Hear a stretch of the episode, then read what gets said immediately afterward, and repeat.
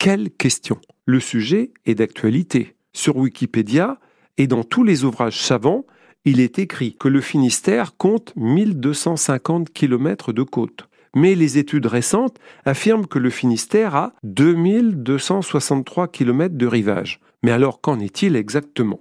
C'est le physicien et prix Nobel Jean Perrin qui le premier posa cette fascinante question de la longueur du littoral breton. Dans la réalité, la longueur de la côte est infinie. Prenez une image satellite de la Bretagne à l'échelle 1 250 millième.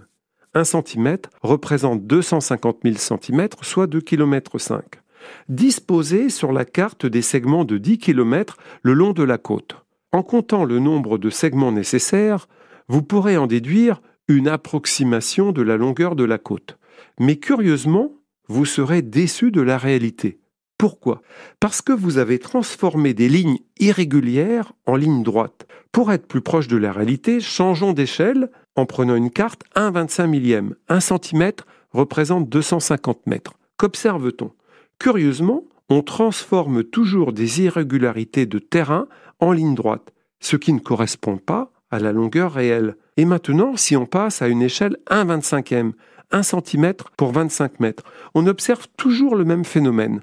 On sous-estime donc la longueur du littoral. Encore plus fort, confions à une fourmi le trajet qui suit toutes les irrégularités de la côte, de tous les rochers, de tous les cailloux.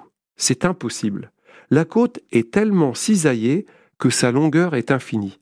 Alors, quel est le nom de cette figure mathématique sans fin? Les scientifiques dénomment cette figure un fractal. En géographie, on illustre le mieux le caractère fractal des côtes avec justement l'exemple de la côte bretonne, car elle est très cisaillée avec ses rivages rocheux.